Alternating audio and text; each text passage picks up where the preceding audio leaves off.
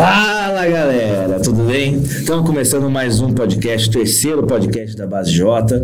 E hoje com o vovô Toco de Neve. É Toco de Toco Neve. de Toco de É isso aí. E pai, tudo bem? Tudo bem? É isso aí, Som pessoal. Agora vocês né? estão ouvindo, tudo certo. Voltou o som, show de bola, valeu. Então tem treinamento ainda, pessoal. É estagiária, é o bicho da transmissão. Um ano só de transmissão. Nem, nem um ano, né, amor? Que- Dois podcasts. Esse é o terceiro de Mas ela carrega uma criança ali. Temos Carrega, exatamente. Toda, todos Então- os descontos, né, tal. Então vamos lá. É, Voltando, quanto tempo de Parque Itália? 39. 39 anos, desde os 18 anos. Desde os 18 anos. 18 anos. E aí, então, todo mundo aqui no Parque Itália te conhece, certo? Imagino que sim. É, mas se você nasceu em São Paulo, Sampa. em Vila Medeiros, Na Rua Augusta. na Rogo? Maria Augusta. Ah, bom. Poxa vida, dá um susto aqui.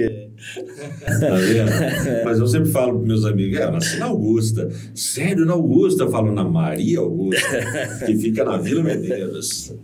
E aí a primeira igreja... Ah, tal. O microfone aproxima um pouquinho de você. Aqui, Um pouquinho mais. mais Aí. sensacional, Então, a primeira igreja foi Vila Medeiros. Vila Medeiros. Quanto tempo você ficou em Vila Medeiros? Os 18 anos ou você foi para São Não, Vicente? veja essas coisas? bem, eu acompanhei meus pais, né? Isso. Que com um ano eu dependia muito deles. Sim.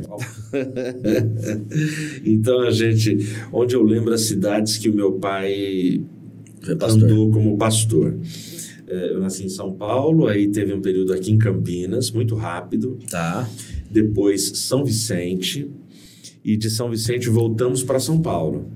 E lá ficamos até Entendi. os meus 15 anos, que foi quando nós nos mudamos para Campinas. Meu pai foi transferido para cá e aqui estamos até o dia de hoje. Ah, muito bem. Bom, pessoal, já demos um breve resumo da vida igrejeira do Ed. Então, agora eu quero compartilhar com vocês o sticker do Pastor Ed. Tal, solta aí o rodapé para o pessoal ver Deixa o sticker do Ed. sticker. Então é o seguinte, pessoal. Rodapé tá aí, QR Code tá aí. Se você quiser baixar o, o sticker do nosso pastor, do Pastor Ed, você da IAP do Parque, você que não é da IAP do Parque, mas gosta do Pastor Ed, quer ter uma ilustração do Pastor Ed aí com você, baixe agora o seu sticker. E ó, só até quinta que vem, depois a gente tira do ar o sticker. O Ed achou fofinho, certo, Ed? Fofinho, fofinho. Assim como nós dois. É, não tem como eu achar outra coisa, né? Tinha que ser fofinho mesmo. É isso aí. Pessoal, opinem aí, manda aí nos comentários o que, que vocês acharam aí do sticker do Pastor Ed. Já façam o download, tá bom? E aí, é, tal, você põe o rodapé da Jaque, depois você volta o do sticker, tá? Queria agradecer a Jaque. A Jaque é uma menina que eu e a Tal conhecemos ela por intermédio da internet. Ela é de São José do Rio Preto, uma menina de outra denominação, mas que tem um talento maravilhoso desse da ilustração. Ela trabalha e com isso na igreja também, ela faz vários trabalhos e, meu, muito obrigado, Jaque, ficou muito legal. E não esqueçam de seguir a Jaque. E se você tiver alguma coisa que você queira fazer com ela, tá aí o contato dela, o WhatsApp e tá aí o Instagram dela, tá bom? É isso aí, pessoal. Jaque, mais uma vez, muito obrigado. E a Jaque tá grávida também, não é só tal. Ah, é? Tá grávida também. Então, ó, parabéns pelo segundo filho dela e do Lucas. Deus abençoe vocês dois aí. Ah, você tá falando Jaque. E eu tô aqui pensando na Jaque, esposa do Fábio. Falei, caramba, meu, eu não tava sabendo que a Jaque tava grávida. Eu Não sei se o Fábio tá aí assistindo, é a Jaque, hein? Desculpa aí. Não, Né? é, é outra Jaque. É outra De Jaque. São José do Rio Preto. Mas ficou legal, viu, Jaque de São José do Rio Preto, o sticker. É isso aí. Ó, aproveitando, pessoal, que a gente tá falando das coisas da base J, ó, se quiser, nosso squeeze tá aí, a canequinha tá aí nossa também. caneca. Só comprar. Que eu ganhei. Tá bom? Faz tempo, mas já ganhou. Não podemos, né? Bom, outra coisa. Sociedade da Base. Se você ainda não é sócio, seja sócio da base. Fale com a Tamara, com alguém da liderança aqui e se torne sócio, tá bom? Estamos aí esperando por você. Bom, vamos continuar o papo aqui. Eu lembro, pai, que. Bom, você, é, você fez faculdade de teologia com a mãe, Isso. no SPS. SPS. Certo. Certo. E eu lembro que foi no último ano que você fez aquela ação com o Edu lá na Cidade dos Meninos. Foi no último ano, que no último ano a gente tinha que desenvolver um trabalho Certo. que tinha a ver com a parte de ação social. Tá, Né? justiça social. E o, o seminário presbiteriano, ele disponibiliza três entidades. Certo? E a turma tinha que escolher, Certo. né? E o pessoal foi escolhendo, eu e a, e a Rê ficamos meio que por último. E pouca gente escolheu Cidade dos Meninos. isso. Aí nós falamos, ah, Cidade dos Meninos, vamos para lá. E aí a gente foi para lá fazer o nosso trabalho. E a gente desenvolveu o projeto, e foi um projeto de seis meses que a gente desenvolveu lá com eles. E foi assim que vocês bacana. conheceram toda a Foi galera lá. assim que a gente conheceu toda a galera lá. E foi assim também por causa do- de vocês que a gente tinha espaço lá, que a gente começou o projeto da base, Base J em Ação, Isso. lá na Cidade dos Meninos. Isso. Então, pessoal, rodapé aí pra vocês do QR Code para quem quiser doar para a Cidade dos Meninos, tá bom? Doa mesmo. Já entendendo também um pouco da história, como a gente chegou na Cidade dos Meninos, Aham. por causa do seminário. Bom, no seminário eu lembro que tinha aquela escola de futebol, aquela escolinha que você me colocou. Sim. Você lembra disso? Vagamente. Ele não vagamente, lembrava, pessoal. Vagamente. Ele não lembrava. Tinha uma escolinha de futebol lá. E eu lembro que eu fiquei muito. Eu fiquei pouquíssimo tempo ali. Eu não gostei. Porque desde a primeira aula, os professores me marcaram. E não queriam que eu ficasse ali. Ah, é? É. Eu nunca contei isso pra você, né? Pô, então agora desabafa, filho. É, não, não, não tem desabafo, não. Os caras, velho, ele, tipo, já tinha a turminha dele, deles, né? Os alunos. Eu cheguei depois, então todos ali já estavam entrosados. Desde o primeiro dia, eu fui, ué, eu fui meio, meio Matheus, né? Qual a tua posição? Sou meio esquerda. Pá, pra fazer gol ali, ó. Tá, ajeitar o, ajeitar o meio campo. Os caras Não gostaram. não gostaram, tipo assim, pô, o cara é arrogante, velho. Tá, moleque. É. Mas, ué, vou ficar mentindo? Não vou mentir. Não vou mentir, Não vou eu sou um mentir. craque. Não vou mentir. Não, eu e o Pedrão temos uma bela dupla aí na- nas histórias de condomínio. Mas aí, enfim. E os caras ficaram de marcação comigo. E aí, eu peguei pilha. Aí eu desisti e tal. E por que eu tô falando de futebol? Porque eu sei que você é um cara que gosta muito de futebol e gostava. Gosto. Conta pro pessoal aí a sua experiência de peneira com seu amigo. O meu, eu, eu, tenho, um- eu tenho um amigo, ele é o Aldo, que pra mim, ele é da época da Vila Medeiros. Isso. Ele, pra mim, ele era o cara que substituiria no Brasil, no futebol brasileiro, o Zico. Porque pra mim ele era completo que nem o Zico. Jogava muita bola. É, eu acho que a moçada que está me ouvindo é, não tem noção do que, que é a várzea. Então, na Vila Medeiros, eu morava numa rua, é, minha família. O Júnior não vai ter essa lembrança, porque o Júnior ele já vem num momento mais, mais Nutella da vida. Sim, nasceu no hospital. em hospital, É. maternidade. A gente nasceu com parteira em casa. Agora, já que você falou disso, pai, qual foi o seu tamanho quando você nasceu? O meu tamanho, eu, media mais de 50 centímetros, pesava um absurdo, e, e quando eu nasci já falaram, nossa, é o Rui Barbosa. Por quê? Cabeça, cabeça muito grande, entendeu? Então a cabeça gigante. Aliás, os bonés de vocês grandes não entram na minha cabeça, É é, um negócio louco. É você do meu time, né? Mas então, a casa que a gente morava, Matheus, é, a rua era toda de terra. Hoje lá você vai asfaltado. Sim. Mas era assim, esgoto a céu aberto. Então era um negócio muito louco. E esse meu amigo, esse Aldo, quando tinha jogo na várzea, do bairro, para dentro, os caras iam chamar ele. Não podia ir jogar, enfrentar outro bairro sem o Aldo. Quando jogava o SESI contra times de colégio da Vila Maria, no time aqui da Vila Medeiros, chama o Aldo, tem que ter o Aldo. O Aldo era o craque. Craque, não, mas craque. Ele não afinava, não tinha medo de ir na várzea, de jogar com maloqueiro, de jogar com. Não, ele jogava. E, e não tem essa de. Por exemplo, quando eu vejo os caras falando, ai, mas o gramado estava ruim, os jogadores profissionais. Uhum. Ai, a bola. Cara, eles, esses caras jogam com a melhor chuteira, a melhor bola, tudo melhor. Eles são grosso. É, entendeu? Eles são grosso. O, o, o- Aldo, cara, qualquer buraco. Tinha domínio de bola. sabe? Porque o craque tem que driblar o buraco, a falta de grama, a bola ruim, a chuteira ruim. E mesmo assim, né? Muito bem. O Aldo, ele fez testes em todos os grandes times de São Paulo, no interior. Rio de Janeiro ele foi no Flamengo, foi no Fluminense, foi no Vasco. Time grande no Rio, acho que só tem um, né? então, olha só. Mas naquela época o Vasco era um time bom. Isso. Não, até hoje. A gente tá de sacanagem com o Vasco aqui, né? Eu não. Mas, olha só. E ele foi, e ele foi fazer.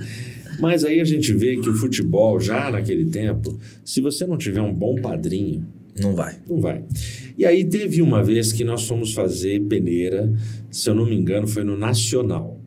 Um time que hoje eu nem sei se está na quarta Tá na divisão, Tá se está na várzea. várzea, Tá onde é que está. Mas na época era segunda ou terceira divisão. E eu fui com ele. Do Paulista. Ou do brasileiro. Não, no Paulista. Paulista. E eu fui com ele. Aí chegou lá, devia ter uns 350 moleque. Aí todo mundo lá fazendo, é, você não vai fazer? Apontaram para mim. Eu fui para ir com ele. Ah, eu vou. Aí eu entrei. Aí eu fiz, ele não passou e eu passei. Ah, o padrinho seu era bom, hein? Mas assim, Matheus, você já fez é, peneira nunca, né? Já fiz. Já fez? Da Pene- ponte. Ah, é da ponte. Mas peneira, eu não sei como é que foi na ponte, que acho que foi a mãe que foi com você. né? Não, fui sozinho. Foi sozinho. Eu- a mãe me deixou no, no estádio, aí eles me levaram pro- de busão pra um, um campo. Então eu não sei como foi. Mas peneira é um negócio, é, eu acho que é mais difícil que loteria. Porque você tem uma hora, 300 moleque, o cara te joga uma camisa lá, um colete, você entra. Todos os moleques querem a bola para mostrar que ele é bom. Isso. Então ele não solta a bola, ele não passa a bola. Às vezes você corre 15 minutos, a bola nem chega perto de você naquele campo enorme. E eu tive a sorte de, em 5 minutos, dar uns três ou quatro toques na bola, passe de primeira tal. Como eu não estava preocupado em mostrar serviço, eu joguei. É, eu, eu- no meu tinha acho que uns 33 moleques só. Então ficou 11 11 e 10 na reserva. Aham. E eu fiquei de reserva. Eu Aham. entrei depois. E eu, eu lembro até hoje, eu não fui fominha. Eu falei, eu acho que esse foi o meu mal, porque o fominha passou. Foi o que passou. Então, mas Eu é. peguei a bola. A- O único lance que, que é isso, todo mundo quer segurar a bola. Mas o único lance que chegou pra mim, eu driblei o, o zagueiro. Quando o goleiro chegou, eu fingi que ia chutar, ele caiu. Eu toquei de calcanhar pro atacante e ele fez gol. Até hoje eu não sei como eu não passei. Tá vendo? Até hoje eu não sei como eu não passei, velho. A jogada foi 1x0, jogada minha e eu não passei. Tá vendo? Mas é a vida. É a vida. É a vida. Talvez porque Deus quisesse que você fosse líder da base jovem. Mas eu era da E- base, ia ficar na base da ponte. Mas Deus sabe. Deus sabe. É isso aí. Não, nem, nem ligo mais hoje. Lógico. Chegou? Não. Tá bom. Ô, gente, tem algo importante É. pra pegar, né? Mas então, aí o. é, bom, então aí teve isso. Aí, então você chegou com 15 anos aqui em Campinas. 15 anos em Campinas. E você tá desde os 18 aqui no Parque Itália. Desde os 18 no Parque. Temos um hiato de 3 anos. Temos um hiato de O 3 que anos. aconteceu nesses 3 anos? Não tem um hiato de 3 anos, tem um hiato de 18 anos. Tá. Por quê? É, eu ia à igreja na Vila Medeiros enquanto eu tinha idade de Djap. Tá. Ministério Já- Infantil. Isso, Tá. Que hoje é Ministério Infantil. Sim. E na época não era Djap também, era a classe dos cordeirinhos. Certo. Eu era um cordeirinho. Ai. Você nunca foi um cordeirinho. É um lobo em pele de cordeiro. Então, olha só. é, Aí, pessoal. enquanto, enquanto é, eu tive essa idade, essa faixa etária, eu ia na igreja. Tá. Mas 12 anos pra frente, 13 anos, eu não Não fui. queria saber mais. Não, já na Vila Medeiros. Tá. Entendeu? É, porque eu não tinha conversão. Entendeu? E quando nós nos mudamos, eu, eu não ia na igreja. Eu não tinha por que vir na igreja. E eu nunca gostei de ir na igreja socialmente. Ou você ia ou não ia. Isso, então assim, é, na minha cabeça, eu falava, não, eu não vou na igreja, eu não, eu, eu não tinha paciência de ficar sentado num banco Ouvindo. Ou assistindo um culto por 15 minutos, dava coceira, Tá. entendeu? Por exemplo, hoje se eu precisar ficar todo dia com Jesus, sentado, assistindo, ouvindo palestra, mensagem, louvor, orando, vigília, cara, eu fico um mês. Aliás, eu gostaria de só fazer isso na vida. Mas é diferente, porque daí tem o Espírito Santo dentro da gente, trabalhando, tem a conversão, muda o, o- a visão da gente, assim, o que é legal, o- os valores, tudo muda, entendeu? Sim. Mas a pessoa que não tem a conversão, ela não tem paciência. Isso de igreja é muito chato para uma pessoa que não vê sentido. Ela entra, senta ali, né? Sim. E aí ela tem monte de crítica para fazer. Ah, eu vou num lugar que é padronizado, a roupa, todo mundo me julga, todo mundo me olha, né? Que é o que Perfeito. todo mundo fala, Aham. né? Sim. E, e não é, isso é uma, é uma análise de igreja muito superficial, né? Você só vai entender a igreja quando você começar a viver a igreja. Então, o, o hiato aí se deve ao fato de que eu não era convertido. Então, eu não ia. E graças a Deus, seus avós, Sim. os meus pais, nunca me obrigaram a ir para a igreja. Eles respeitaram, entendeu? Entendi. me aconselhavam, o filho, ó, o caminho é lá, vamos para lá, convidavam, lógico, o papel deles. E, e a primeira infância, lá do zero até os 12 anos, Não tinha Eles- negócio. não, nem dá para ter Sim. essa, essa época, É criança. é criança. Mas a, a missão deles, eles cumpriram, me evangelizaram, né? Comunicaram o evangelho, me ensinaram tudo. Isso fica, isso fica no coração da gente, entendeu? E aí, deixa eu te fazer uma, uma pergunta. Você acha que hoje, e aí vale pra minha geração e pros mais novos, a gente vê muito, ah, muito jovem, muito adolescente, inclusive eu e a, e a Mary mesmo, até a gente aceitar Jesus e tal, a gente continuava vindo pra igreja. Eu não, eu não, eu não acho que eu era assim, tá? Mas hoje a gente vê uma. E isso foi no papo com o professor meu de física. Ele falou assim: a galera hoje, a molecada, eles não querem arranjar briga. Então eles não estão nem aí. Tipo assim, se, eu, se eu falei que Einstein inventou a teoria da relatividade, eles aceitam. Mas se eu falar que foi Newton, eles aceitam. Eles não querem, não querem ter problema. Uhum. Você acha que hoje tem muita gente que tá vindo na igreja para não ter problema com pai e mãe? Ou você acha que isso, nesse caso não? Ó, é, é- essa é uma pergunta difícil de responder. Por quê? Porque eu acho que ela é muito pessoal. Sim. Por que, que ela é pessoal? Porque Não dá para generalizar. né? cada família funciona de um jeito, Tá, entendeu? tá. Tem jovens que podem estar vindo na igreja porque o pai e a mãe estão pressionando. Certo. Tem outros que vêm socialmente, tem outros que vêm porque é legal, a galera vai encontrar um pessoal bacana. Porque tem gente que já entendeu que tem gente bacana na igreja. Sim, sim. Tem gente que vem, pô, lá pode ser que eu arrume uma mina decente, uma garota, uma namorada. A mina vem aqui, pô, pode ter um cara decente, porque lá fora só tem cara que quer curtir, pô, eu, eu queria um negócio sério. Uhum. Existe, sabe, muitas motivações do pessoal vir à igreja, entendeu? Uhum. É isso. É, e quando eu falei que eu não venho, que, eu, que eu, eu tinha na minha cabeça, ah, socialmente eu não vou, eu não critico quem vem socialmente. Uhum. Isso foi uma opinião minha.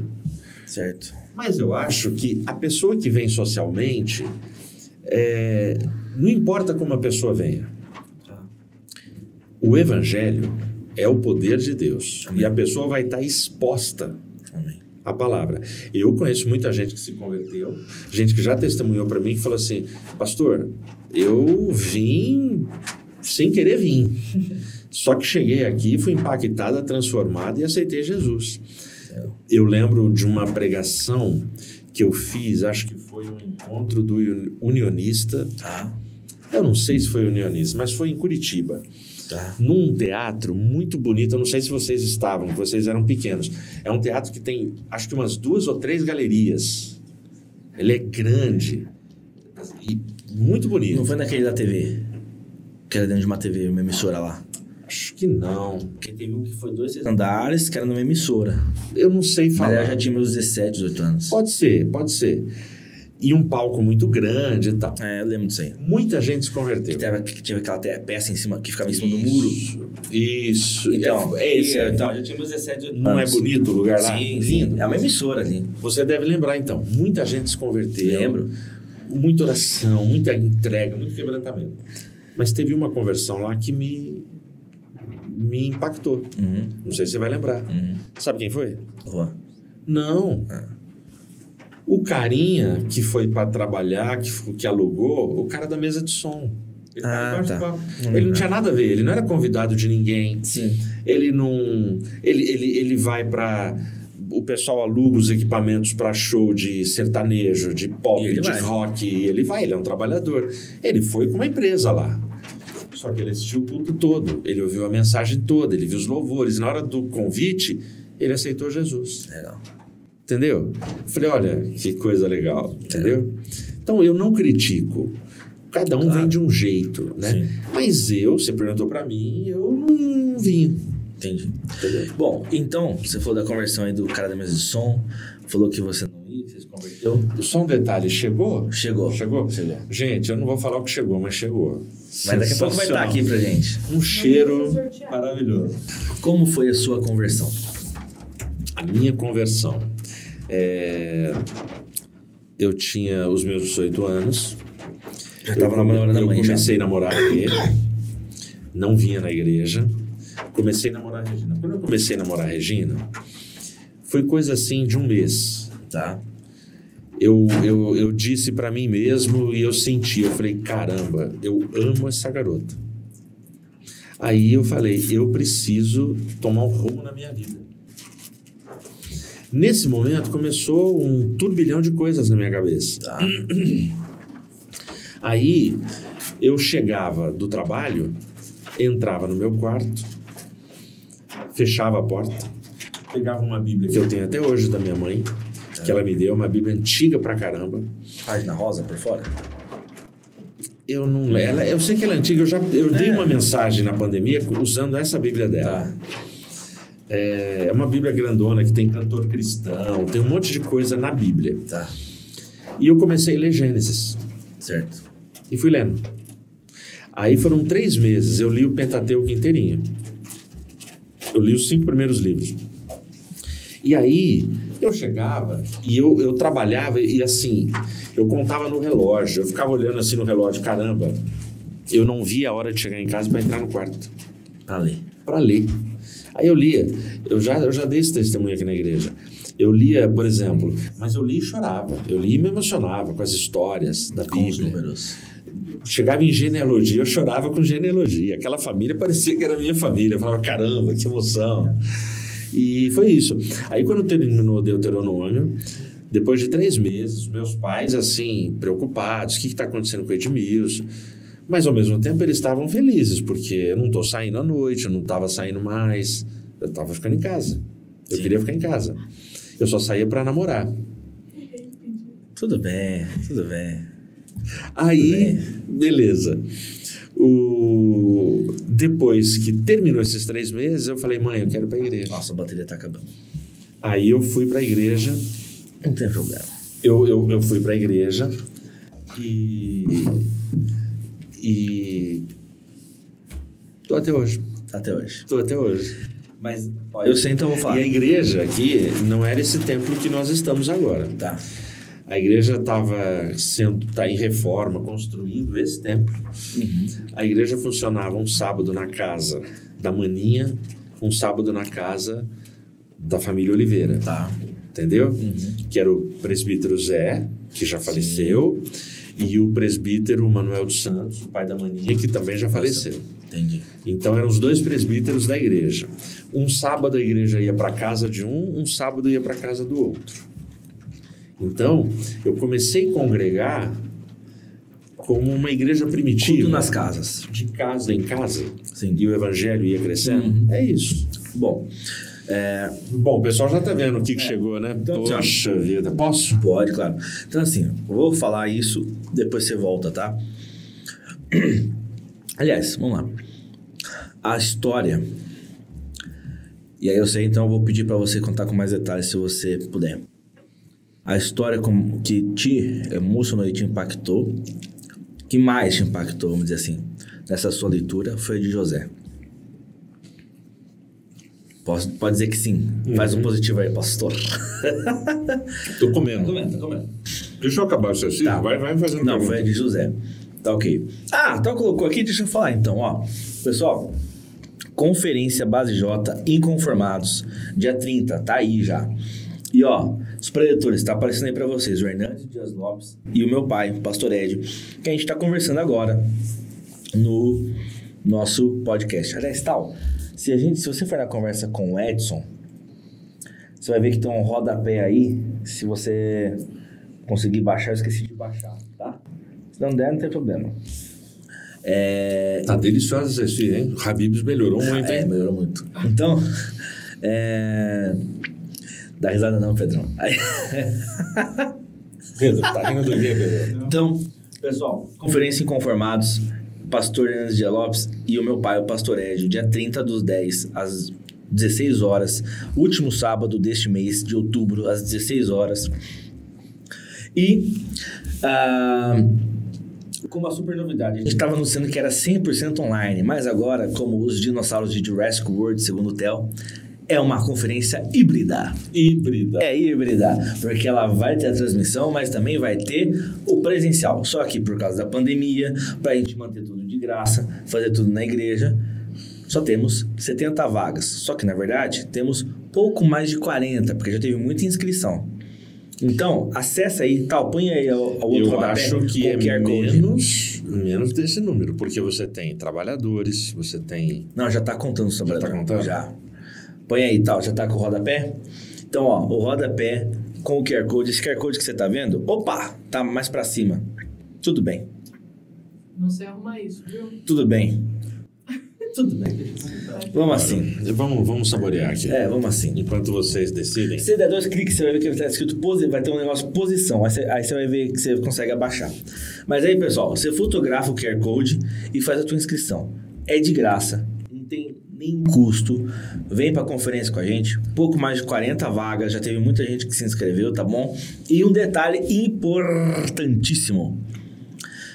Camiseta da, da conferência. Não tem aqui para vocês verem, mas o Pedrão já encomendou e já pagou o Pedro. Já. Pedro? Pedrão já fez todo o serviço. Ficou bonita. Eu gostei. Você gostou, Pedrão? Ficou, ficou fera. Então, já faz a encomenda da sua camiseta para dia 30 você tá uniformizada para conferência Base J, tá bom? Achou aí o negócio da posição, tal, que eu falei? Eu achei, mas eu não não. Não, tem problema. Não tem problema. Não tem problema. Deixa assim. É, deixa assim, não tem problema. Me, deram um curso nível avançado ainda. Não tem problema. Corta pro Ed, pra ele falar da história dele de José, eu vou aí. Ô, Pedro, depois a camiseta que você comprou ficou legal pra você. Qual ainda. o número? Que o meu número precisa ser o número do Pedro. Com X dias sua. Ok. Porque um dos últimos podcasts aqui do Matheus foi com o Bilota. Hoje está sendo com o Bolota. Vai lá, Matheus. Pode Eu, falar do José. eu não entendi a sua pergunta. Eu vou repetir. Repita. É, eu queria que você. É, Jovem Pan, né? 8h35, repita. Repita. 8h35. É, eu queria que você falasse é, do, da- do seu momento ali de leitura, que você já me contou, contou pra mim e pra Mary, que a história que mais te impactou foi de José. Então, conta como é que foi essa leitura, como é que, como, por que essa história te impactou tanto. Ela me impactou pelo seguinte. É, à medida que eu ia lendo, naquela Bíblia da minha mãe, falava assim, que José, ele prosperava na terra da aflição dele. Porque o tempo todo, José, ele vai sendo... é, ele nasce, ele é um filho amado, ele é um filho é, querido, um filho preferido ali do pai. E ele tem sonhos, ele tem inteligência, ele tem unção de Deus, enfim, tudo isso. Aí ele é traído pelos irmãos, tem todo um contexto de inveja, tem a falta de, de prudência do pai, porque um pai que tem aquele monte de filho e mostra preferência por um filho, ele, ele tá arrumando uma encrenca para ele e para o filho. né? Então, é, então ali tem um conflito de inveja, de ciúmes, um monte de coisa. Bom, aí ele é traído. Os irmãos queriam matar, mas aí não matam. Ele é vendido. Aí ele vai como escravo. Aí esse cara é, ele, ele vai ser servo na casa de Potifar. Uhum. Aí a esposa de Potifar se interessa por ele. Pô, ele é jovem. É, ele tá ali, essa mulher tá dando mole para ele. Ou seja, então o José, ele, ele é um ele é um tipo, ele é um modelo para gente e, e uma prova de que dá para resistir tentação, dá para vencer num mundo onde a cultura nos agride, porque ele está no Egito. Uhum. Ele é escravo no Egito. É um cara que precisa crescer na vida, precisa de oportunidades, ele precisa de um monte de coisa. Dá coquinha aí pra nós também. Mas aí, ele ele, enfim, e, e à medida que aí ele vai preso, porque, né? Uhum. Um detalhe que a Bíblia não fala, mas que se você lê o contexto cultural fica claro, quando o, o, o, o general lá, né, na casa de Potifar, quando ele, quando ele descobre a situação da armação da mulher e manda José para a cadeia, Ali é o seguinte: se um funcionário, obrigado Pedro, se um funcionário pega a esposa de um general, certo? É morte. A lei dava essa autoridade para o general. Ele podia assim, ó, mata o cara. Potifar podia matar José. Podia matar José. Decapitar, trucidar. Decapitar. Mas a, a, conclusão de alguns estudiosos, óbvio, quando eu tinha meus 18 anos, eu não sei nada disso. Uhum. Eu não tinha feito teologia. Sim. Eu estou começando a ler Bíblia com outros olhos e não Perfeito. aquela Bíblia da garotada do departamento infantil da Vila Medeiros. Certo.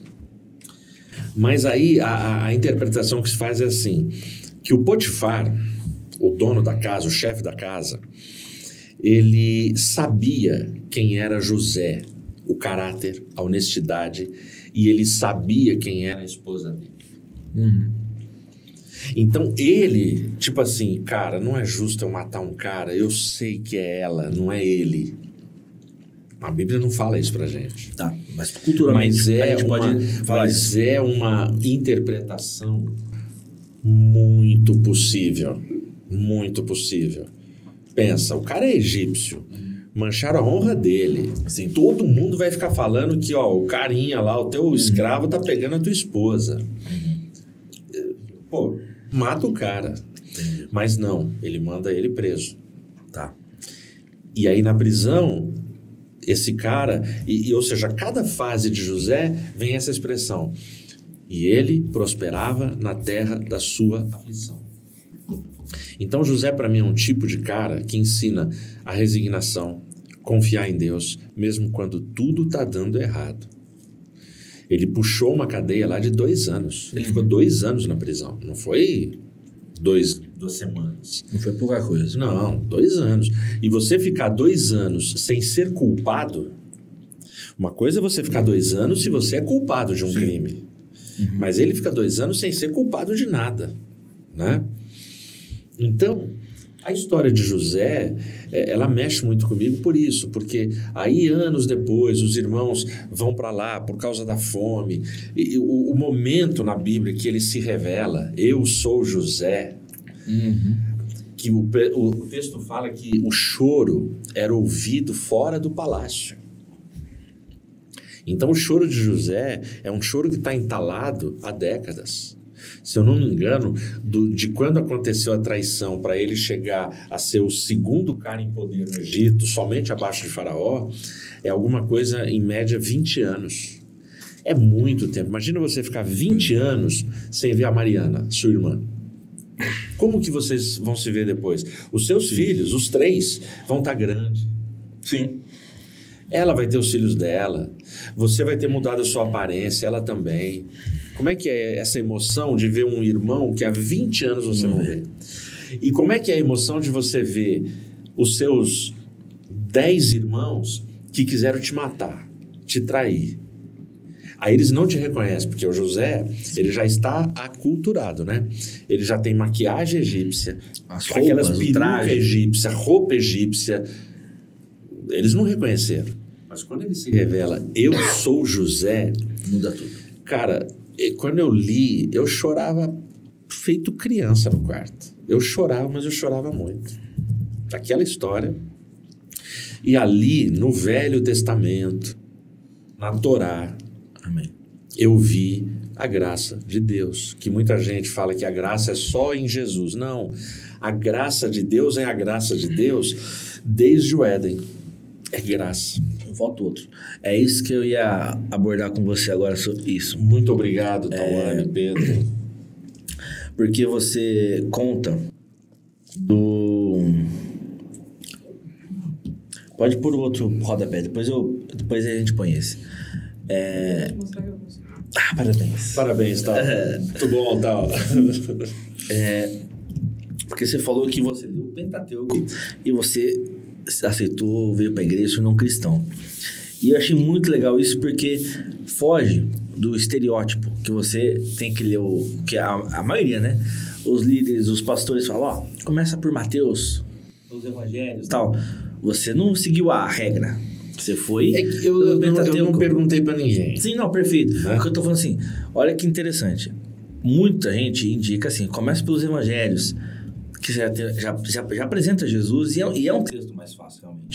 Mas você começou pelo Pentateuco, e aí é uma coisa que é muito legal, que a gente trabalhou muito na série Gênesis que a gente fez no Instagram. Ali no Pentateuco você viu Jesus. E como é que foi ver a graça ali onde não, não tinha o Jesus? Homem, mas de alguma forma ele tava lá quando se apresenta para Abraão e tal. O- é assim. Obviamente, eu tenho uma vantagem. Sim. Qual é a vantagem? Eu nasci num lar cristão. Então, as histórias de Jesus, do Novo Testamento, as grandes histórias do Velho Testamento, todas elas eu cresci ouvindo essas histórias. Então, também, eu me aproximar do Pentateuco, da Torá, dos cinco primeiros livros, não era uma coisa estranha para mim. Eu tinha noção do restante da Bíblia. Eu tinha noção dos evangelhos. Então, talvez por isso, porque, queira ou não, nós somos resultado do ambiente que a gente cresce, das informações que a gente recebe, eh, da forma como nós somos amados, né? Eh, então, esse benefício eu tenho, essa vantagem eu tinha, se eu posso chamar de vantagem, né?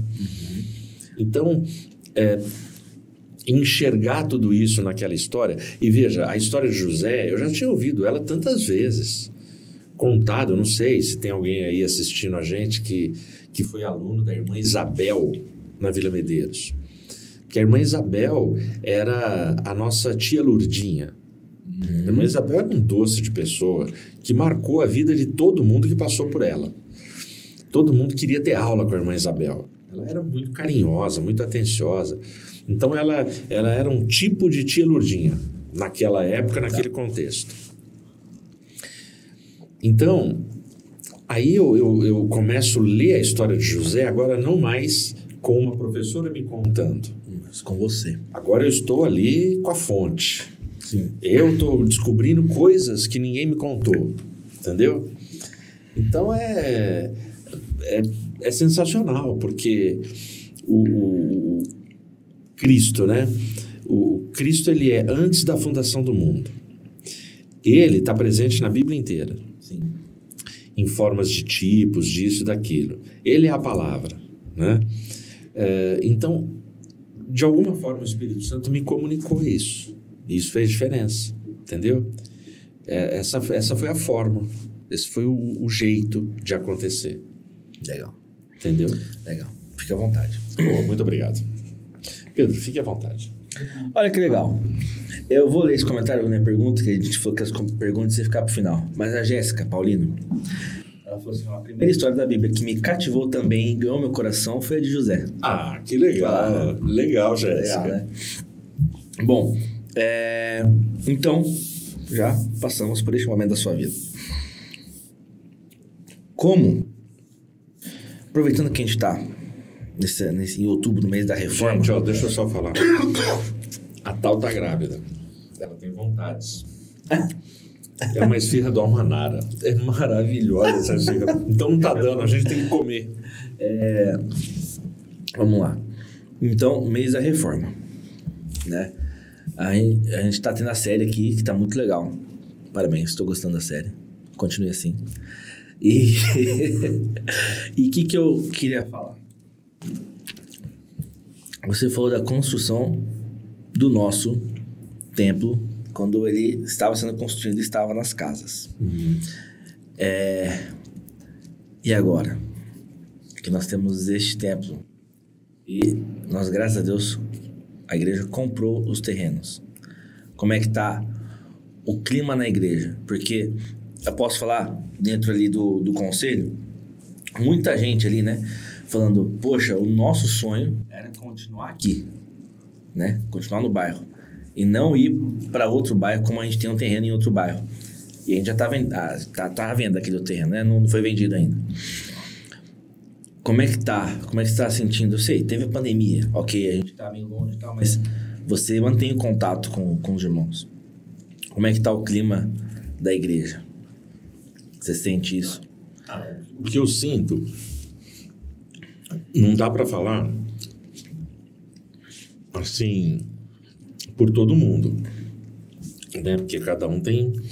Mas os irmãos que se manifestam, eles, eles assim, logo que a gente comprou as casas aqui, eu lembro que no conselho a aprovação foi unânime, foi 100%. Ninguém votou contra. Pelo menos dos que estavam, daqueles conselheiros que Perfeito. estavam presentes na reunião. Muito bem. E que era a maioria também. Sim, maioria, lógico. Faltou, faltou um, dois. Então, assim, a igreja, quando soube da decisão, a igreja ficou muito feliz. Muita gente vindo falar: caramba, finalmente. é, eu não imaginava a gente sair daqui e ir para aquele lugar.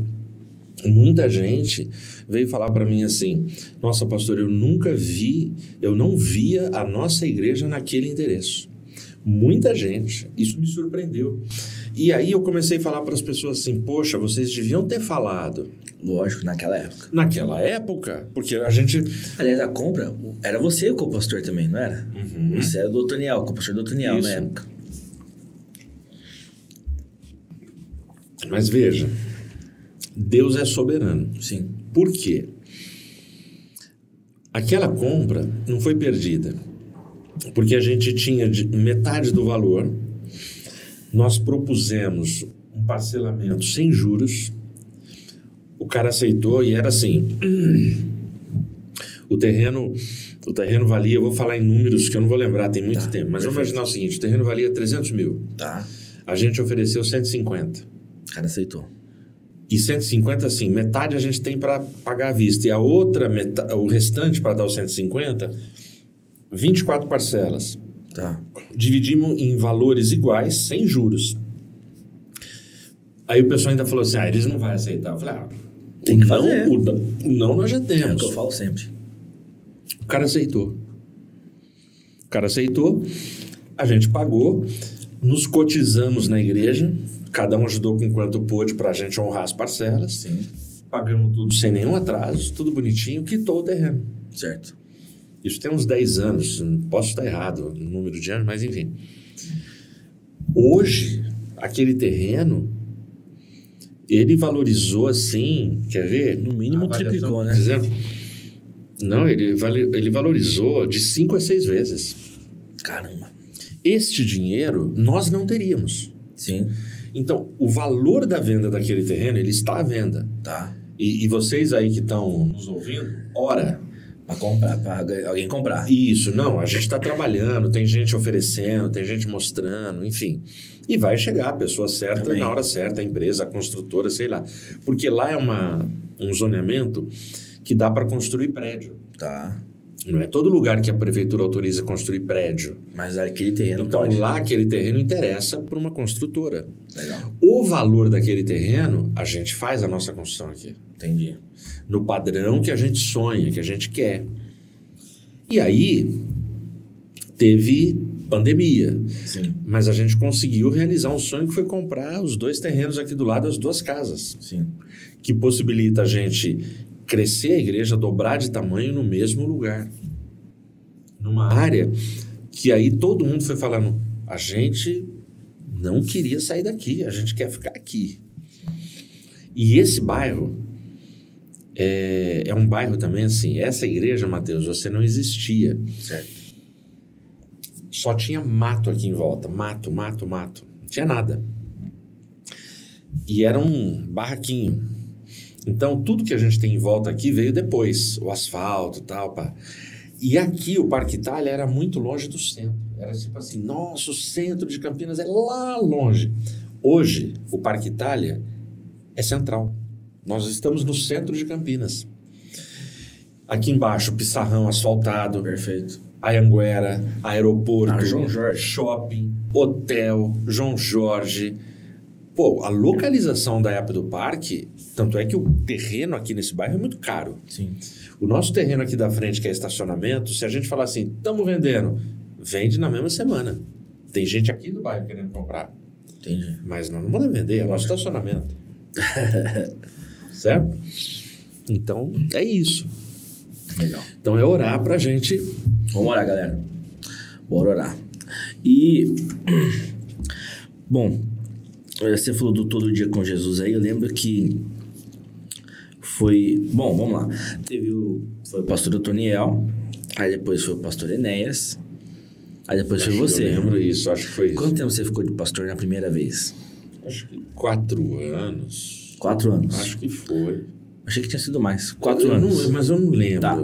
Se a Rê estiver assistindo, Ela tá. Ela já até Ela falou que pode- sabia da história do futebol. Da minha da escolinha lá no SPS. isso. Mas se ela estiver assistindo, ela vai ter uma precisão melhor Tá. que a minha. De quanto tempo? Então aí você ficou um tempo, aí depois foi o Júnior, o pastor Júnior, foi o pastor Carlos. E agora você voltou. Uhum. Como é que foi esse tempo aí de você entrar pela primeira vez para ser pastor, pedir um, um, um, ó, pessoal, preciso retirar o time de campo, e depois de alguns anos a igreja pediu para você voltar na, na pessoa da região, né? Ó, as duas vezes foi a pessoa da região. Foi, a, foi a instituição que me chamou. Tá. né? É, naquele momento, quando eu entreguei o pastorado, justamente porque eu não tinha condição de tempo, não estava dando para mim. Foi um momento assim que estava muito estrangulado. Aí eu sentei, conversei com a região. Eu lembro que a região ainda ficou umas duas horas batendo papo comigo e fazendo e repetindo a seguinte pergunta: Pastor, mas está tudo bem? Você está chateado com alguma coisa? Você- é isso mesmo? E eu entendo a região, por quê? Muita gente chega e fala assim: olha, eu não quero mais fazer isso. Mas, na verdade, a pessoa quer que a gente insista para ela continuar. Entendi. Quer fazer? Quer um carinho, a pessoa quer um carinho. É, Cinco anos a mãe falou. cinco anos. Ela falou uns cinco anos. Isso. Mas, quando eu decidi que eu estava entregando, eu estava entregando. Eu não fui lá querendo um reconhecimento que não, que o pessoal insistisse para mim, para eu ficar. Ah, olha, então eu não queria, mas como insistiram, não, nada a ver. Tá. Eu estava decidido. E foi uma decisão é, que não foi assim, vou entregar. Eu decidi, aí conversas com a dona Regina, com a mãe, oramos durante um mês, não falei para ninguém, nem para vocês. Aí, antes de falar com a região, quais eram as pessoas que eu tinha que conversar? Você e a Mariana, Uhum. a gente sentou para conversar com vocês, porque vocês eram pequenos, tudo, tal, adolescentes, mas poxa, a, a gente queria que vocês aprovassem. E fui conversar com os meus pais. Sim. Eu falei, eu falei, Rê, meu pai é muito importante, eu preciso ouvir ele, o que ele vai falar. E foi muito legal, porque quando eu falei para o meu pai e para minha mãe, o meu pai e a minha mãe tiveram a mesma reação. Eles falaram assim: Poxa, filho, que bom. A gente se perguntava até quando o Edmilson vai aguentar esse ritmo. Porque eles viam Uhum. A sobrecarga. a sobrecarga, entendeu? Muito bem. Então, esse foi aquele momento. O tempo distante, isso eu aprendi com o meu professor Ricardo Agreste e aprendi com o meu pai. O Ricardo Agreste ele fala assim, ele falou, o dia que você deixar de ser pastor numa igreja, se afasta da liderança, senão você vai atrapalhar. Porque a sua figura é muito forte, você é um pastor. Entendeu? Certo. É um exemplo básico, você é líder da base J. O dia que entrar outro líder, você tem que dar um jeito de se afastar. Porque as pessoas vão continuar olhando para você como líder da base J. Não é se afastar, mudar de Sim. não. Deixar os meninos tocar. Isso, e respeitar, entendeu? Então, e o meu pai, qual é a lição do meu pai? Meu pai, eu já ouvi de muitos pastores jovens. É, é, muita gente jovem, liderança jovem, fala assim: Edmilson, o pastor Genésio é fera, é top. Ele não arruma encrenca com a gente. Ele não fica detonando a gente, ele respeita a gente. Legal.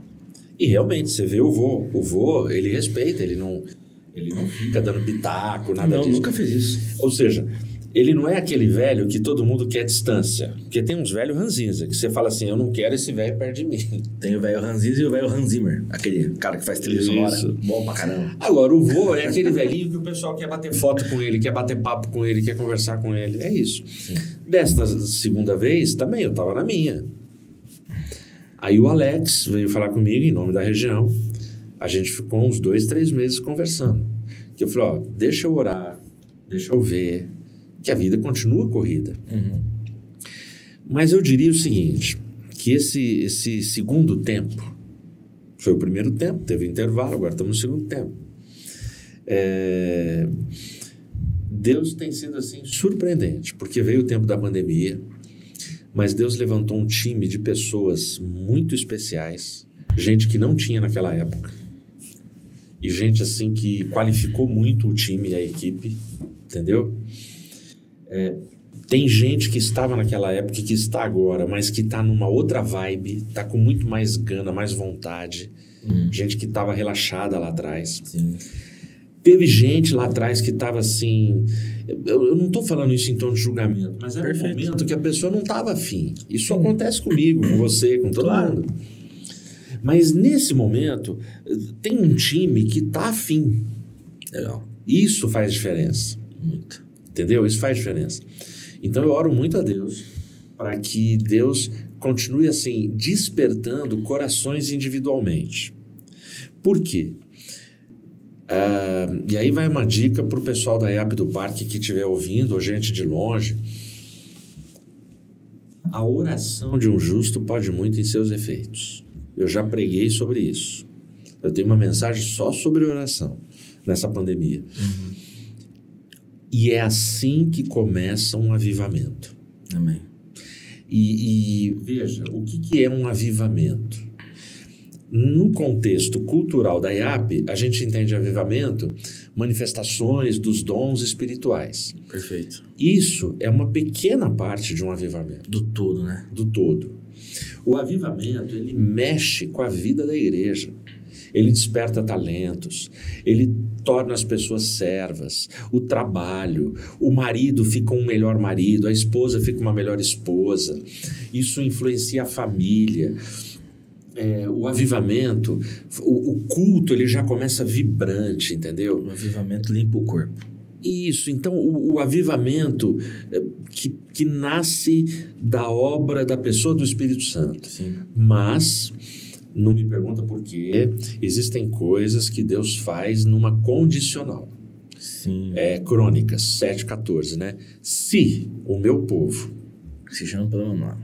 se humilhar e orar, ah, E então, abandonar, né? né? Então eu ouvirei do céu. Mas é se É o meu povo fizer isso, então E esse condicional é muito legal. Que até na pregação de Jesus, né? E a gente vê como ele é o mesmo, né? Ele fala: se aceitarem a palavra, batiza. Mas se não aceitar, esquece. Entendeu? Então é isso. Então é, foi, foi o processo foi esse, entendeu? Tá. É, vamos lá. Esse, isso que você falou do avivamento é uma coisa que eu, eu tô. Eu tô, eu tô lendo, vai, muito isso. detalhe, pessoal, tem três esfirras ainda, se alguém quiser. Pode pegar, pastor. Pedro. Eu acho que só dá pra ver duas. Não, mas eu mostro. Tem três, gente. Opa, quase caiu. Pedro, você quiser pode pegar que a gente aqui. Tem mais aqui. É, Vamos lá. É, Vamos lá, vamos continuar aqui. O... E, e aí, você falou de crônicas, eu lembrei disso, por isso que eu tô falando. O... Como é importante para esse avivamento acontecer dentro da igreja, a busca na oração, mas também a... o reconhecimento dos erros, né? Entende? Tipo, se colocar em panos de saco, pedir perdão a Deus pelos erros e, conhecer o erro, né? Acho que Lutero fala muito disso também e outros caras. E o, o- uma outra coisa, né? A importância do corpo. Quando o quando o seu dente tá doendo, quando você tá gripado, ataca aqui, a via nasal, mas o corpo inteiro fica zoado. Então, aí, e aí a gente muitas vezes a gente esquece disso, né? Porque a gente ouve muito isso, é verdade, a salvação é individual. Mas se eu tô mal e eu tô fazendo alguma coisa ah, no âmbito espiritual que é muito grave, eu posso fazer o corpo inteiro se sentir mal. E essa importância, né, de você confessar os pecados e pedir perdão a Deus pro corpo inteiro, a igreja se restaurar, é muito importante, né? O que, que você me diz? Não, é isso mesmo. O... E, e é só com a atuação do Espírito Santo que isso acontece. Entendeu? É, E aí, já que você falou de corpo, eu vou ampliar um pouco. Por exemplo, já existem igrejas, eu vi uma igreja trabalhando um tema muito interessante, que é o tema é igreja essencial. Por que, que eles estão trabalhando esse tema? Por causa dos seus membros, que na sua maioria não querem mais voltar.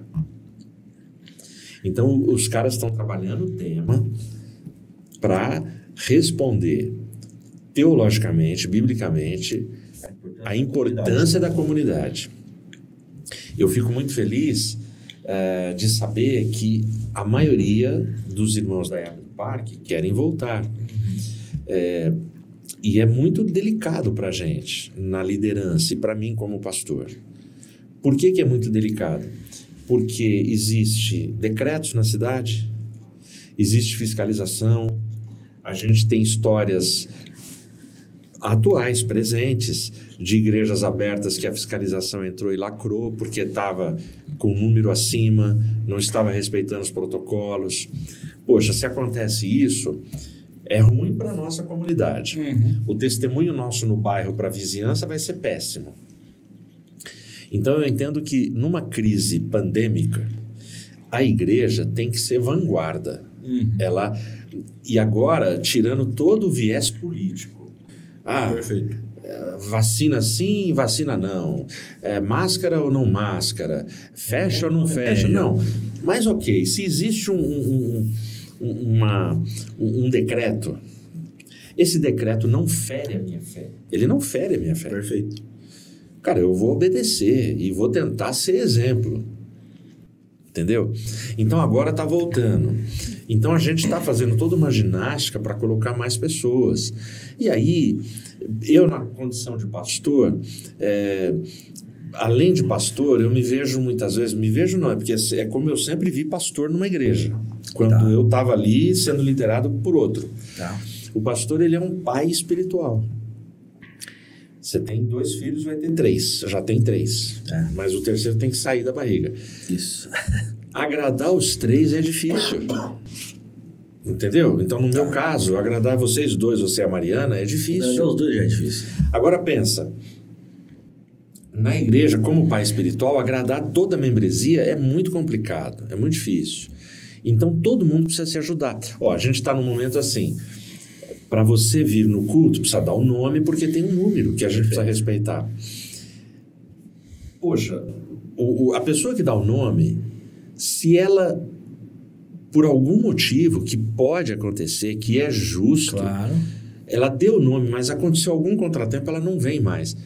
Pelo amor de Deus, lembra de ligar e falar, ó, não vou mais, para liberar a vaga para outro. Porque tem gente que quer vir. É, E não pôde. isso. Aí às vezes chega o sábado, a pessoa não veio, mas aí o outro que queria vir não veio porque já tinha vaga.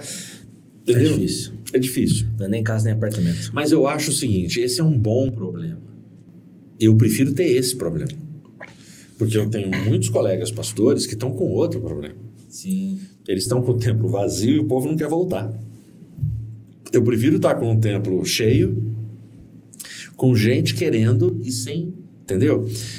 Por exemplo, tem comunidades que estão lotando, inclusive da IAP. Lotando assim, ah, cabe 200, põe 200. Veja, e a gente tem históricos de lugares assim que o Covid se espalhou. Tá. Então, cara, eu, eu não vejo a hora do dia que, liberar nós- tudo. que vai liberar tudo, da gente marcar assim, ó.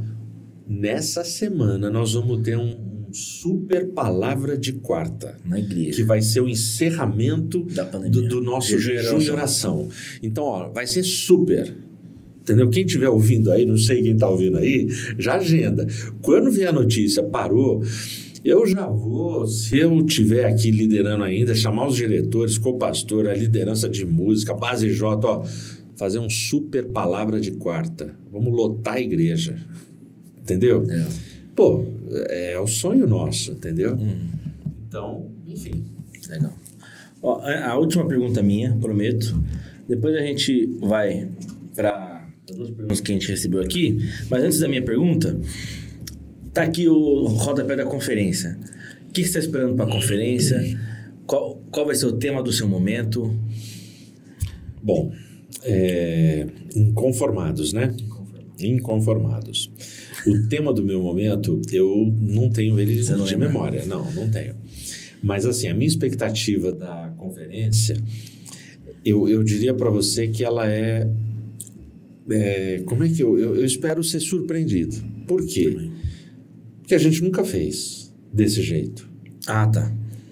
Entendeu? Ainda mais na pandemia, não fez mesmo. E Isso a gente nunca fez. Uma, uma conferência onde ó, é free, é de grátis, você entra e, e as pessoas, né? Eu acho que vocês estão fazendo um trabalho brilhante.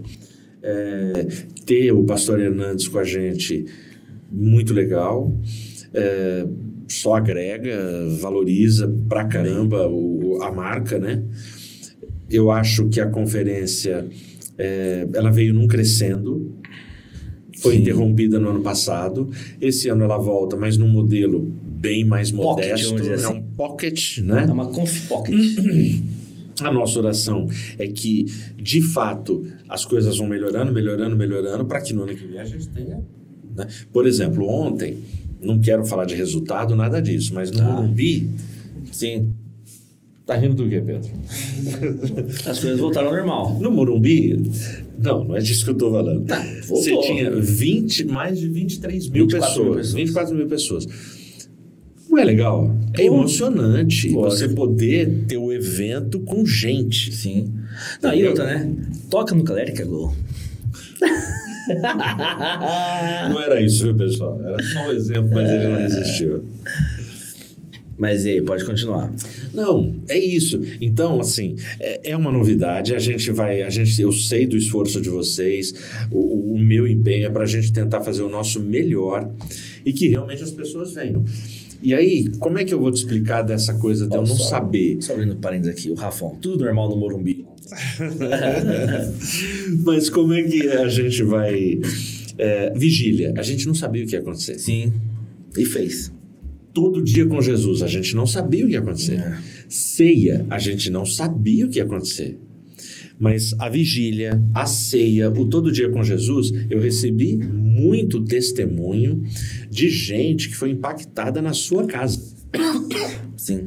A gente está orando para que seja uma conferência impactante para todo mundo que participar. Amém. Amém? Amém. Então, ó, pessoal, se você ainda não fez sua inscrição, se inscreva agora. QR Code tá aí, tá bom? E vem para o presencial. Code vai ser só um pouquinho pra gente falar, antes da minha última pergunta. No feriado de novembro, 13 e 14, nós vamos estar em Mato Grosso, em Cuiabá. Cuiabá. Tem gente do Mato Grosso aí? Se alguém do Mato Grosso estiver aí, pessoal, dá um salve aí pra nós. Pra nós. O- a gente vai pra lá. E a gente é- vai superar. Isso. O, o evento, o tema deles é Supere, Supere. né? Deu, Pedrão? É, supere. E é muito interessante. Aí vem aquela coisa boa do problema bom. Eles lançaram a inscrição e em duas semanas, 500 vagas, em duas semanas esgotou. E lá não é free como aqui, lá é pago. 500 inscrições em duas semanas. Por quê? A moçada está sedenta. É.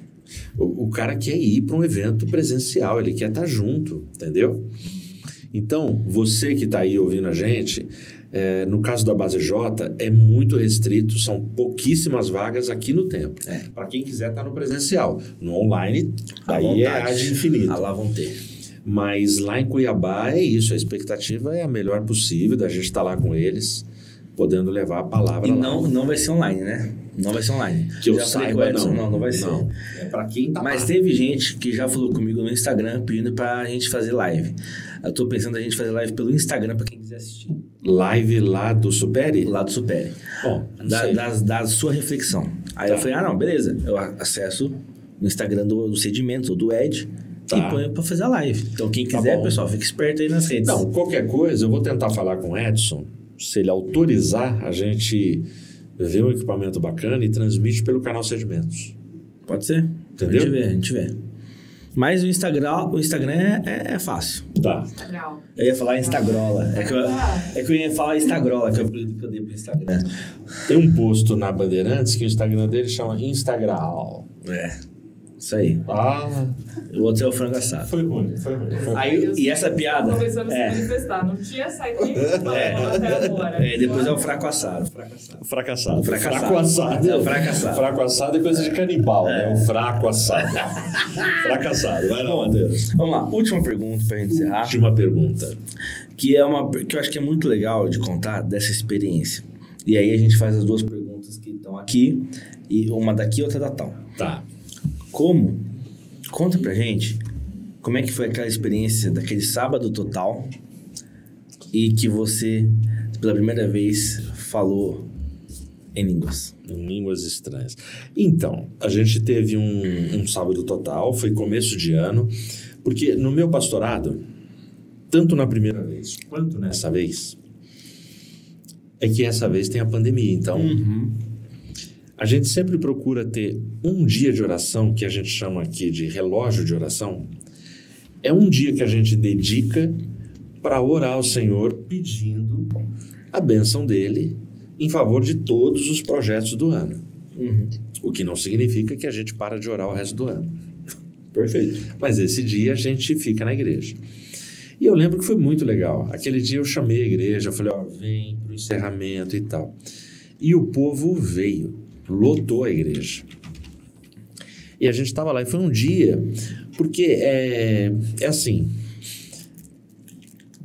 existe aquela coisa quando Jesus fala assim, ó, vigiai, e ele está falando para os discípulos quando ele está no Getsemane.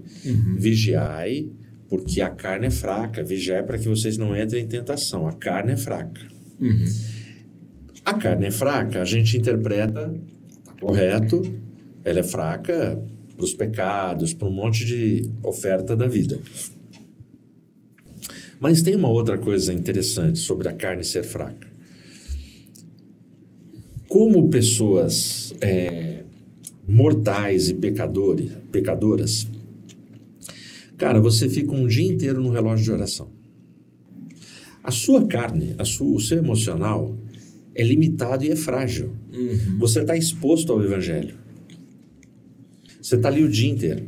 E se você estiver conectado e concentrado, não estiver distraído com um monte de coisa, aquilo vai mexendo com você. Aquilo vai, sabe, vai te transformando, vai te ensinando, vai te mudando, vai, você vai ficando com aquilo assim, aquilo mexe com você. E aí, na oração final, eu já não estava assim aguentando. Eu estava. Eu, falei, caramba, é, é um negócio surreal que está acontecendo aqui. Aí Chegou o momento da oração, eu lembro que eu tinha pregado. Na oração, eu não, não é que. E a igreja lotada, todo mundo ajoelhou. Não é que eu ajoelhei. Eu caí de joelhos. E já caí falando em línguas. Entendi. Entendeu? Então foi emocionante. É. Eu lembro que naquela semana a notícia se espalhou e tal. Aí o pastor Abimael Canto Melo, Sim. aquele homem gigante. O maior dos pigmeus. O Abimael. Eu lembro que ele ligou para mim e falou: Edmilson, cara, eu soube, parabéns. E eu lembro de uma frase dele que para mim é um retrato. Aí ele falou assim: Que coisa linda, cara, que aconteceu com você. Um pastor ser batizado com as suas ovelhas em volta, orando junto com as ovelhas num pôr do sol. E foi um momento assim, então vamos orar a oração do pôr do sol para encerrar o relógio de oração. Só isso. Não, não teve grandes frases de comando, vem aqui para receber. Não, não teve nada disso. E naquele dia foi uma oração que a igreja toda foi revestida, foi muito. Foi E muito teve outras duas pessoas também, né? e teve duas pessoas que foram batizadas no Espírito Santo também. Uma lá num banco do outro lado, a outra lá no fundo. Foi assim. Legal. Foi de jeito. Bacana. E nunca... Foi a primeira vez. Primeira vez. Ainda tenho esperança, então. Primeira Eu tenho vez. esperanças. Não, Deus sabe a hora. É, não, legal. Vamos fazer então as duas últimas perguntas. E aí a gente. Essa aí você já vai aqui, ó. Rafão. O Rafão quer saber o seguinte: O Rafão e o Rafão São Caetano. São Caetano. Rafão, gente boa, pô. Isso. Aliás, a Tal quer que eu conte uma coisa da conferência, mas eu não vou contar, porque é a surpresa. É a grande surpresa. Rafão, deixa eu falar um vídeo negócio E do muito Rafão. mais. Deixa eu falar um negócio do Ah, Rafão. surpresa. Ô, Rafão, Não Ra- o Rafão tá aí, tá me ouvindo, certo? Tá, tá. Foi muito legal, Rafão. Acho que você vai deixar eu contar como não tem jeito. Agora ele vai contar Não também. tem autorização. Casamento da Mariana. Tá. O Rafão me chamou, ele falou um negócio muito bacana. Ele falou: Ed, eu gosto muito quando você faz casamento. E eu já aviso a Dani: Dani, na hora das alianças já tira pra gente fazer juntinho, pra gente renovar os votos. ele falou: cara, é emocionante. O, e o Rafão já participou do encontro de casais. Já. Isso. E o encontro é outro evento que tá todo mundo assim Babando. babando. É, a gente não vai poder ir não do vê mais a hora de, de voltar, né? Entendeu? É. Mariana já tá contando lá nos dedos, já falou, ó, põe meu nome, entendeu? É, o Rafão foi, Então- um, foi um amigo irmão que a Tawane me deu. Pela amizade deles lá. Amém. Ó, Rafão, o Ed foi pra igreja pra ser achado pela Rê, é isso mesmo, produção? Então agora conte a história. O Ed foi pela, pra igreja pra... Por causa da Rê. Não, não- pra achar, achado, pra ser achado pela Rê. Não, não foi isso. Não, não. Eu Então- comecei a namorar antes, três meses depois. Isso. É que vem todo o processo da conversão. Exatamente. Mas a mãe não era cristã, não era Não, a mãe era, ela era católica. Isso, ela é cristã, isso, não era isso, ela era católica. E muito católica, praticante, fervorosa. Eu sou de uma época, até hoje, o pessoal fala assim: todo bom católico se torna um bom, um bom cristão, um bom protestante, um bom evangélico. Mas isso é uma lógica fácil de Uhum. concluir. É, você poderia falar qualquer coisa. Um bom budista será um bom. Porque a, a ideia não é ser bom católico, é que a pessoa que leva a sério o seu compromisso, seja onde for, Vai quando ela descobre o evangelho, ela vai levar a sério. É a característica dela, né? A característica dela Perfeito. é, é ser fiel ao compromisso que ela assumiu. É isso aí. Se a pessoa está errada, mas a mente dela não alcançou ainda. E ó, Rafão, vou te revelar, minha mãe, ela tocava e cantava na igreja, viu? E muito. É muito. Agora ele falou: ah, bom, foi se ajeitar na igreja para o bem da rede. É isso, isso aí. aí. Bom, agora a última pergunta, tá? Do Face Messenger, que a Tawane não quis colocar lá. Vamos lá. É, qual a importância da pregação no pastorado e como é a preparação? Quanto tempo você passa se preparando para fazer um sermão? Ó, eu acho que a, a pregação no pastorado, ela é central. Por quê? Porque eu sempre tive a visão, que não é minha, grandes mestres, grandes livros de teologia e grandes pastores da atualidade têm essa percepção, você forma o seu povo do púlpito, Certo. entendeu? Por isso que um pastor precisa pregar biblicamente. Por quê? Ele vai formar do púlpito. Ele pode formar um povo para fazer um monte de coisa tosca Uhum. E ele está formando do púlpito. Perfeito. né? Então a gente tem muita igreja, anel, tem muita igreja que tem um monte de heresia e o povo pratica heresia, pratica um monte de coisa anel, Porque é o que tá lá no púlpito. porque é o que está no púlpito. O púlpito forma, Uhum. mas o púlpito também deforma. Uhum. Ele não apenas forma, Perfeito. ele deforma. É, então, eu vejo a pregação como central. E, obviamente, é uma pregação cristocêntrica. Perfeito. Sempre. Uhum. Bíblica e cristocêntrica.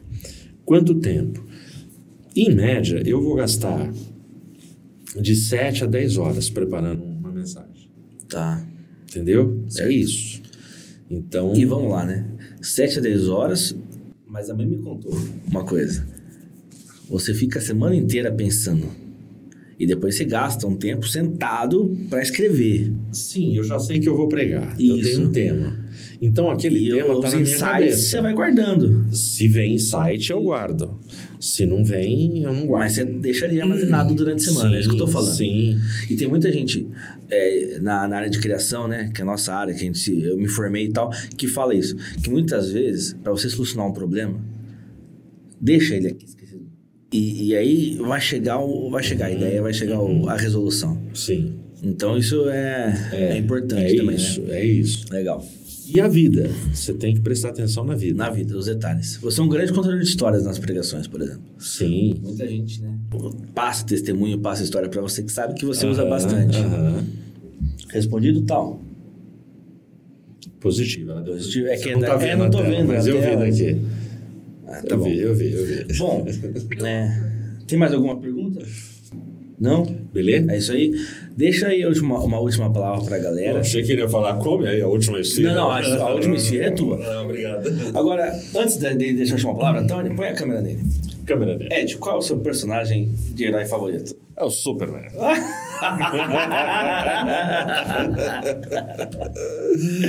Muito bem, pode falar. Muito bem. Depois dessa, que, que a gente faz? Ah, né, tá, Pedro? então engraçadinha. Colocou uma Selo Mendes aqui. Cilumentos de qualidade, né? Pronto, volta pro rodapé, tá? Legal. Não, moçada, a palavra para vocês é assim: vós sois fortes. A palavra de Deus está em é vós e já vencestes o maligno. Amém. Entendeu? É, mergulha de cabeça. Sabe uma expressão que a moçada usa muito hoje é se joga. Uhum. Então, assim, se joga na graça. Amém.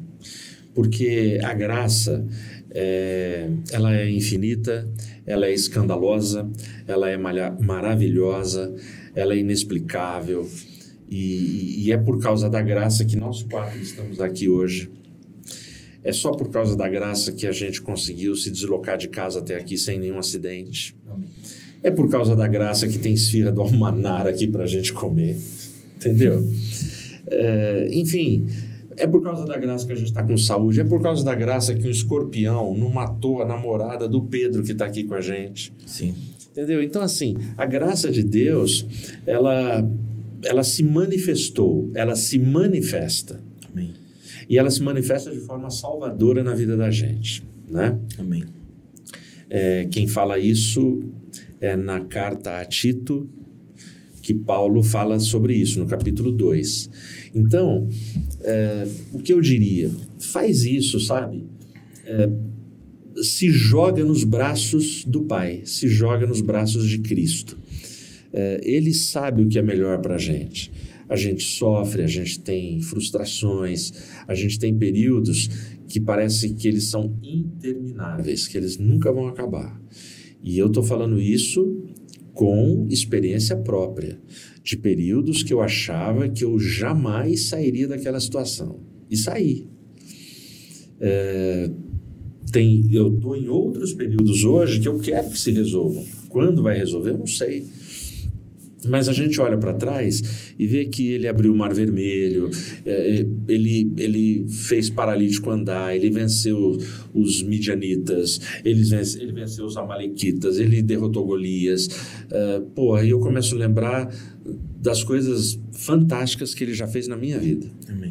É o mesmo Deus. E ele vai continuar fazendo, né? Eu, eu tenho um eu tenho um testemunho que eu já contei aqui na igreja e acho que foi lá em Cuiabá, tá. Mato Grosso. E eu contei lá para a moçada. Então foi o, o, o momento quando eu e a Rei estávamos para casar. A gente estava para casar, aí, pô, eu estava, sei lá, um mês do casamento é, e eu consegui o meu trabalho na Portal. Certo. Eu tinha, sei lá, quantos anos eu tinha. Ou seja, era 25, né? 25 anos. Sim, 25 mesma idade anos. que eu casei. 25 anos. Quando eu tinha, sei lá, 16, 16 não, 18, porque foi um voto, então eu já tinha o conceito da fé. Com 18 anos, aquela coisa, pô, eu amo essa garota. E agora? Eu fiz um voto, Senhor, o dia que eu conseguir o meu primeiro emprego como diretor de criação, eu vou dar metade do meu salário para a igreja, do, do meu primeiro salário. E é voto que você faz e não para para pensar no que você falou, só que você fez o voto. E cumpri. Você tratou com Deus. Eu nunca imaginei que eu ia ter que dar metade do meu salário a um mês do casamento. e todo mundo que casa, o que mais precisa é grana toda a grana do mundo não é suficiente. Pô, aí, e eu esqueci desse voto, esqueci. Aí eu consegui um emprego, felizão tal. Aí recebi. Quando eu recebi o cheque, que não era como é hoje, deposita na conta, faz um pix, não. Recebi o checão, tô lá com o meu salário. Quando eu recebi, aí aquele texto do Evangelho de João, né? O Espírito Santo vos fará lembrar. Sim. Aí o Espírito Santo fez. Eu, eu recebi, eu, eu, eu parei de sorrir. Eu falei assim. eu, eu olhei assim, eu falei assim. Putz, grida. Eu fiz um voto. Há anos atrás. Eu não lembrava. Eu falei, caramba, eu vou ter que dar metade. E eu já tinha comprado um móvel, um monte de coisa, grana. Aquele, aquele dinheiro já estava totalmente Contado. comprometido. Bom, eu orei e falei, não, eu tenho que ser fiel. Aí eu fiz o cheque, dava metade do valor. Aí chegou na escola bíblica, que é um tempo, Mateus, onde tinha os votos e aniversários da semana. É, o superintendente. A gente pegou um pouco ainda. A superintendente dava essa, essa oportunidade, aí vou eu lá com o meu cheque. Dei o meu voto e, e você entregava na hora. Aí eu entreguei o cheque pro tesoureiro. Pro superintendente. Tá. Então imagina que esse aqui é o cheque. Tá. Você é o superintendente. Falei, toma, e eu não soltava. pode soltar, pode soltar. Eu não soltava. Foi um negócio assim. Oh, meu Deus. Foi, muito forte, viu, Matheus? Oh, desculpa. Aí, eu, eu não soltava até que eu soltei. Eu soltei, o cara já quase bravo ia rasgar o cheque. Fui embora para casa. Aquele final de semana foi maus. Foi maus, eu falei, caramba, metade do salário. Aí você dá metade do salário, mais o dízimo Pô, sobrou quase nada. Sobrou uma esfirra. Sobrou uma esfirra. Segunda-feira, agora atenção, segunda-feira eu tô no, lá na portal trabalhando. Toco o telefone, recepcionista passa na sessão. Alô, Edmilson, Ronaldo quer falar com você. Ronaldo Montanari. Sei, o careca. Careca. Aliás, Aí ele, ele chega para mim e fala assim: ele, para mim, ele chega e fala assim: Edmilson, tudo bem, tá? Pô, quanto tempo, cara? Fazia uns três anos que eu não falava com ele. Três anos. Aí ele fala assim: Cara, você lembra aquele serviço que você fez para mim há três anos atrás?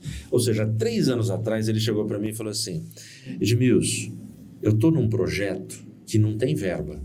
Você topa fazer toda a criação, toda a campanha, todos os layouts para mim? Se eu vender, eu te pago.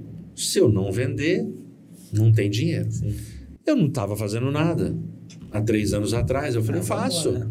Fiquei três dias trabalhando em cima do negócio. Entreguei tudo para ele, nunca mais ouvi. Nem lembrava. Aí ele, cara, você lembra? Eu falei, lembro, cara, lembro sim. Cara, semana passada o cliente finalmente comprou o negócio e pagou. Ó, eu tô na Maria Monteiro, ele trabalhava na Maria Monteiro, na Vertical Eventos, perto ali do tênis clube, perto da Romana. Ele falou assim: eu, eu não vou estar, mas você saindo aí da portal, passa aqui, que aqui fica aberto até sete da noite, eu vou deixar o cheque seu na recepção. Eu falei, ah, Beleza. beleza. Saí da portal segunda-feira, passei, cheguei lá, eu sou Edmilson. Ah, o Ronaldo deixou isso aqui para você. Peguei, peguei o cheque, fui embora. Aí eu abri, tirei o cheque. Então, Matheus, é assim, era todo o valor quebradinho do meu salário que foi quebrado e os centavos. O cheque que eu recebi era exatamente o valor de metade do meu salário. Caramba. Aí eu eu caí de joelho chorando, liguei para ele, não tinha celular, era telefonão fixo, né? Aí eu liguei e falei, Ei, aconteceu um negócio aqui. Então, naquele dia, Matheus, eu soube assim, o que estava em jogo não era metade do meu salário, Era fé. porque Deus não precisa de metade do meu salário. Perfeito. A Bíblia fala que Deus é dono da prata e do ouro. O, o salário, toda a grana do Bill Gates e dos caras mais ricos do mundo é nada perante o Deus que manda no universo. Que é dono de tudo. É dono de tudo.